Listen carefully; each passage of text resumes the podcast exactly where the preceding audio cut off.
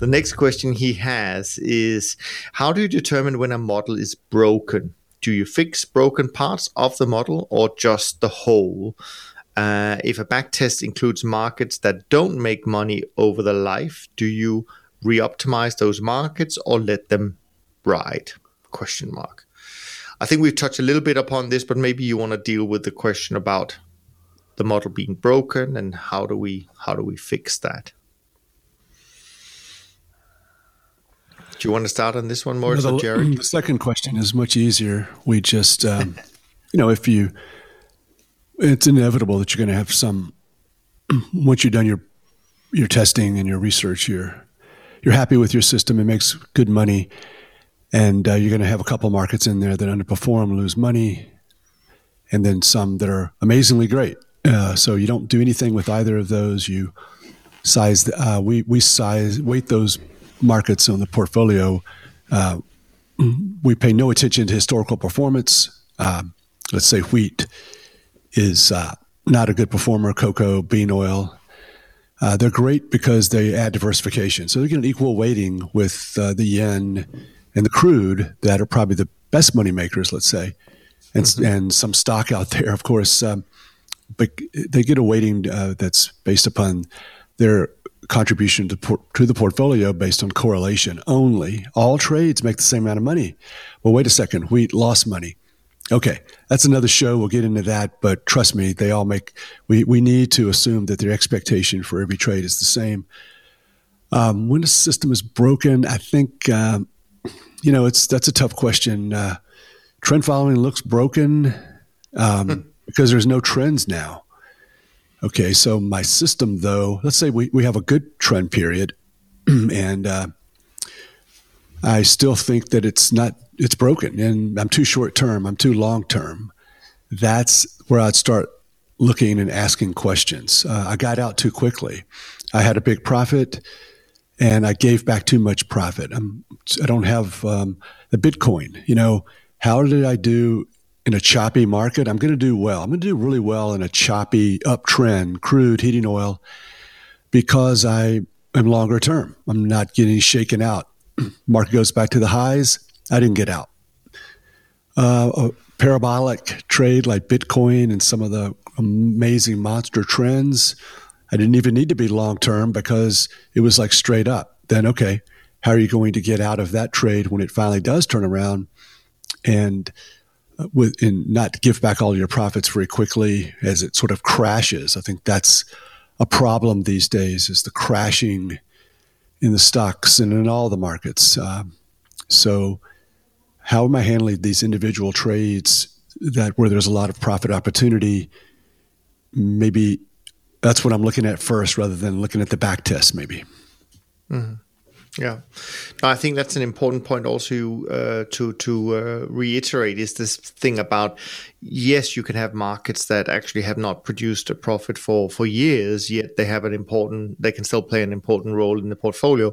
I seem to remember if I was looking at uh, performance attribution, say a couple of years ago, and looking back in time, I don't think we had made a lot of money in equities, uh, you know, leading into 2017.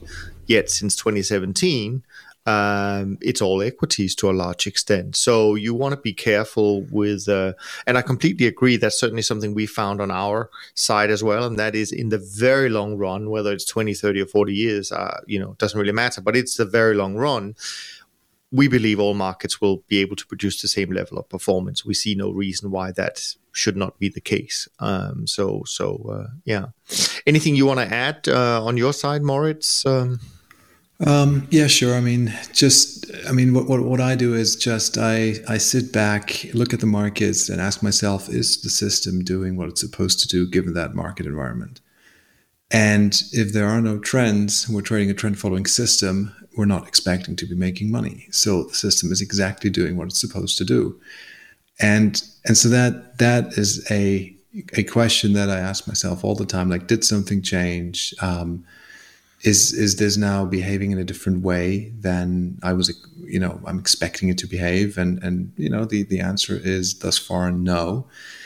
And and then also um, I want to be objective about about the time periods here. I mean even if you know we have you know, three years in a row where performance hasn't been as good as it has been in the past, if uh, if I can test a system for 30 years and I have a 30 year record on that, then three years that's like 10% of that sample size. And just you know, statistically speaking, at 10%, I mean, this is just not large enough a, a set um, or a quantity to arrive at any conclusion and say it's broken. So you know, I think we're coming back to that point of um, you know how frequently do you observe those type of things and, and how long does the pain last it you know it may last you know four or five years and i still wouldn't say the system is broken because it's not yet enough data to jump to that conclusion.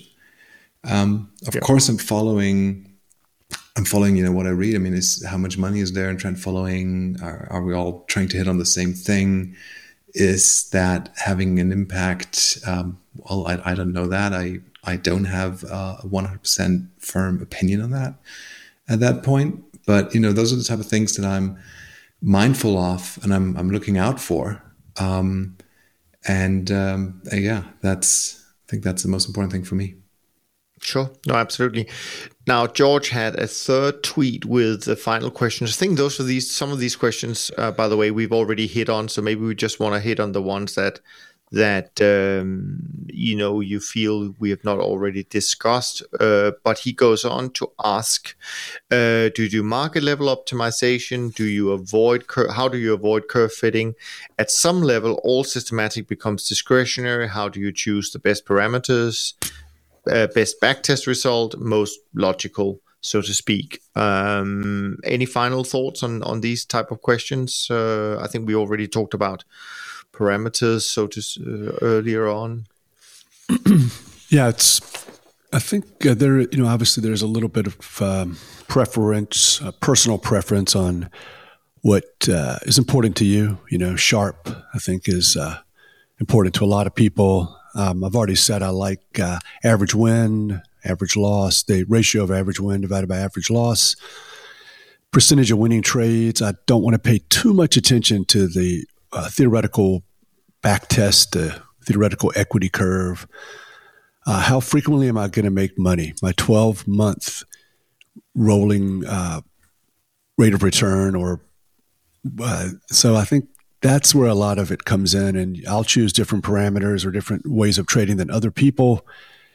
Um, and so I think maybe that's what he's asking, and I think that's fine. And uh, but uh, yeah, so I it's at some level there will be once we look at the analysis, uh, the the runs and the systems, we have to make a decision how we're going to do things. So I guess there is a little bit of discretion in there, and uh, but I don't think it's bothersome.